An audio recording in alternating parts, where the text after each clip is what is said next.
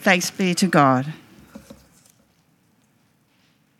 Thanks so much, Stephanie. Please do keep that open. We, we're, we're, uh, we've been continuing our series, as you well know, here in the last night of Jesus' life, the night before he went to the cross. This great night where Jesus taught his disciples what it meant to go out as a disciple, the way of discipleship. And we come uh, in this uh, chapter 17 to a prayer like no other. We're, we're spending these last few weeks really honing in, zooming in, thinking about prayer.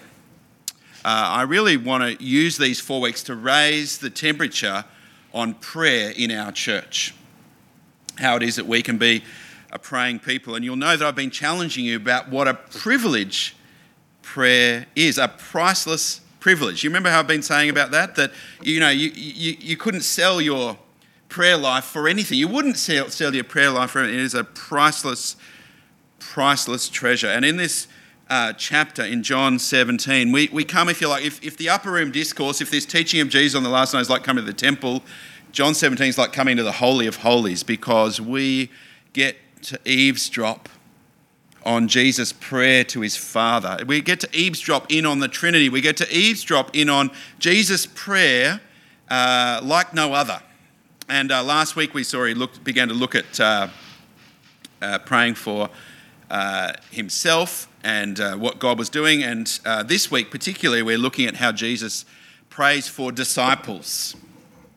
And he's teaching us, where the whole point of coming in here is so that we can learn. So if you just go to the next slide, thanks. We've got uh, the opportunity this morning to learn to pray. I wonder if you know how to pray. Uh, one of the things about raising the temperature in prayer, it's all very well to say, well, we should pray, but what do you pray and how do you pray? Well, I'm hoping that you will learn to pray by watching Jesus. H.B. Uh, Taylor says this in his, this great quote prayer is arguably the most objective measurement of our dependence on God. The things you pray about are the things you trust God to handle, the things you neglect to pray about are the things you can handle on your own. And I think God has been challenging me to go more deeply in prayer to Him in everything that we do. In fact, uh, one of the things we've been really working on, particularly since COVID, is uh, and, and just reminded how precious fellowship is, is how important it is that we, we gather to pray uh, in all that we do. So, how great it was to watch our Connect teams praying here, half an hour before church, praying together that God would gather his people and connect us in, that, to, to know that the, uh, our service teams are praying together before the service, not just for what they're doing, but for us as we come. That newcomers would come, that God would be honoured and glorified in all we do. And how encouraging it was uh, the other week, we had our monthly prayer meeting, and we had a good group of people here. Um, obviously, I, I want to have so many people here at our prayer meetings, of course that we have to turn people away because we've reached our COVID maximum. Because uh, I think uh, that it's, our, it's when we gather to pray, you really see what's on the heart of people. And, and if, and if H.B. Charles is right, and I think he is, it's the things that you pray about that you are trusting God to handle. And I think we don't pray because we're not really looking at the world through God's eyes. But by watching Jesus and learning from Jesus, we get to see how it is we should pray. I hate those kind of insipid prayers that you sometimes get. And I think it's just because people haven't learned how to pray. Um, and they're really just sort of sharing news. Maybe you're sharing prayer points in a Bible study or something like that. And they're kind of just updating you on what's happened in their week. They're not really calling on God, they haven't really grasped that there are 17,000 people living in East Lindfield and Killara, and we want them to know Jesus. Uh, and they're asking you to pray. They might say, "Oh, you know, pray for my, my kids have got exams or something." That's fine. My son Ben's doing HSC. Please do pray. We do need all the help we can get. Um, but you know, don't just pray that for Ben. Actually, I, I, I, really don't really mind if you pray that. I don't care about if you praying that. What I actually would love you to pray about is for him that he would know and love God and serve him in his life. Isn't that a better prayer to pray? Uh, you know, I think sometimes our prayers are so down here and we need to lift them. So I hope that by lifting the temperature of our prayers, we're going to be praying big prayers. and not just the everyday, you know, God give me a car park spot or whatever it is that we, we have, or help my, help my child is doing this, that, or the other. As, as lovely as that is, we want to we want to deepen our faith, our fellowship, and our prayer, and really bring before God the things we know we can't handle. And I think so often we are so comfortable in this world, but if a global pandemic doesn't wake us up to the need to pray every day, if we, don't, if we can't see what's happening in India and other places in the world, and our deep need to pray for God, to God to absolutely save us and transform us and keep us, then we've, we're not seeing what God is doing. If we don't see the need for reconciliation in this country and to pray for that, if we don't see the domestic violence that is so common in our community and need to pray for that. If we don't have a heart for the lost, then we haven't seen this. So I'm hoping that God is challenging you, just like He's challenging me, to go much deeper in prayer. I hope you're challenged in that. I hope so. All right, well, have a look at uh, this next slide. I, I just want to show you ways that we're practically trying to put in place to keep the temperature up on prayer. One of the reasons we're doing this each week to collect the prayers is not just uh, is, is, so that we as a ministry team can pray for you, so we can pray well for you. And that helps our ministry team to be focused on prayer and depending on God to change things, not just on our how clever we are and you know all those kind of things. We want to pray that God would work in your life. But I also uh, hope that it helps you to come before God in prayer and to share answers for prayer each week. I hope that the discipline of doing that week by week really does encourage you and help your prayer life. And I want you to be able to do that so that you not only so you can pray, but so you can teach your children to pray.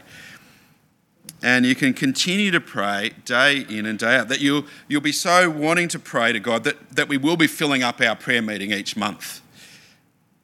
That you'll be looking at the partnership and you'll be thinking, the wardens and the parish, we've been working really hard behind the scenes trying to think about how we can grow and develop our partnership.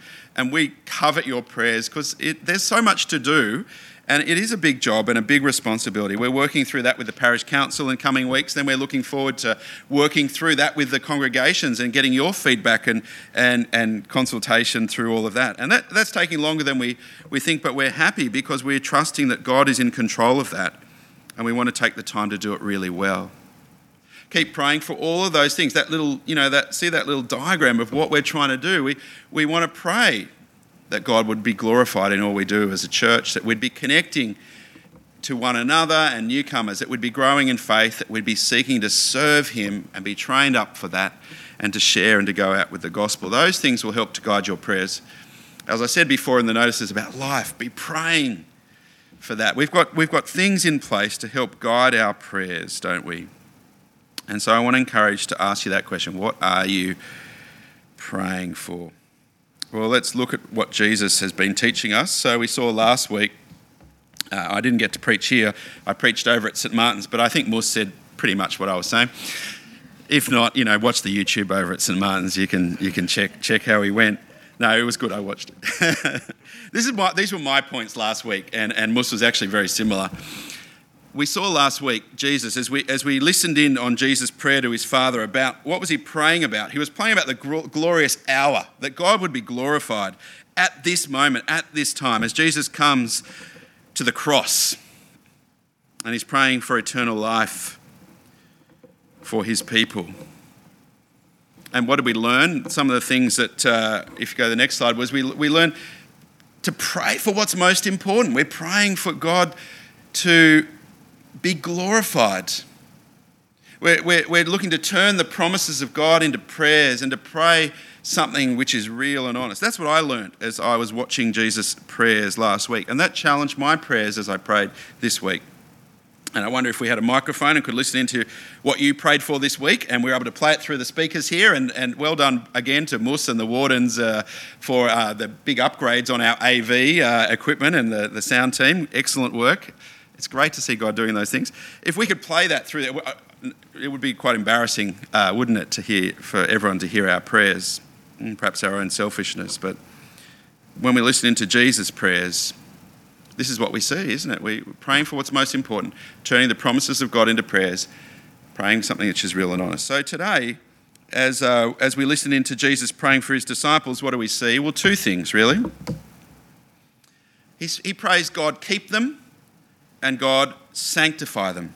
Now, the first prayer, God keep them, is a bit like that psalm that we read. And uh, psalms are a wonderful way to pray. If you don't know what to pray for, read a psalm and just pray the psalm. Uh, it's, it's a great way to go. Uh, he prays for his uh, 11 apostles uh, as they go out that God would keep them and guard them. Now, this is not the middle class kind of prayer um, that I was talking about that you sometimes get when you in, in your Bible study group. You know, Father, life's a bit tough. We just guarantee everything goes well. That'd be nice. Please, Lord, please watch over and keep my children happy, keep them safe, keep them well. That sort of insipid middle class prayer. Jesus doesn't pray that. We know that because 10 out of the 11 who are going to go out as his apostles to the world are going to be martyred for their faith. And if so, Jesus was praying. If he was praying that they would avoid suffering and that everything would be nice for them in their life, he, God obviously didn't hear or answer the prayer very well, did he? No, that's not what Jesus was praying. Jesus prays that, that, he, that his Father would keep them one, keep them unified in faith, in salvation, that he would look after their souls that's what he's praying for. Just, I just want to show you there. Have a look at verse 11.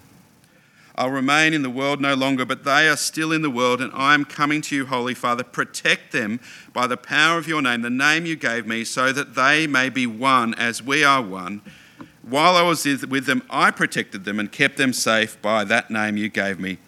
No one has been lost except the one doomed to destruction, so that scripture would be fulfilled. And then verse 15 My prayer is not that you take them out of the world, but that you protect them from the evil one. What a great prayer for us to pray for one another, for our families, for our church. The second thing he prays is the flip side of that, really. It's in verse 17 God, sanctify them. Sanctify them. Verse 17 Sanctify them by the truth. Your word is truth. As you sent me into the world, I've sent them into the world. For, for them I sanctify myself, that they too may be truly sanctified. Now, that's a kind of a, uh, a word that we don't use that often. Sanctified. Do you know what it means? It means to set apart. And when God makes something holy, when it's special, it's set apart. You know, Musa's got six guitars, but he's got his one which is the really special one, the set apart one. Billy, you are not allowed to touch that guitar. Okay? It's been set apart for a purpose and uh, uh, to be sanctified. And it sort of has these two meanings is, is what God is doing in, our, in us. Now, when you're a Christian, when you put your faith in Christ, the moment you do that, you are made right with God. You are justified, is, is, the, is the word. And you're okay with God. And from that moment on, God is making you holy. He is making you more and more like Jesus. He is sanctifying you. There's a process that God is working in your life called sanctification. Now, of course, when God looks at you, when, because you're justified by what Jesus has done, when God looks at you, he sees you as holy because you have everything that Jesus has when you become a Christian from that moment. So, in one sense, you have been sanctified you are being sanctified, and you will be sanctified. On the day that Jesus returns, you come home to heaven, you will be like Jesus.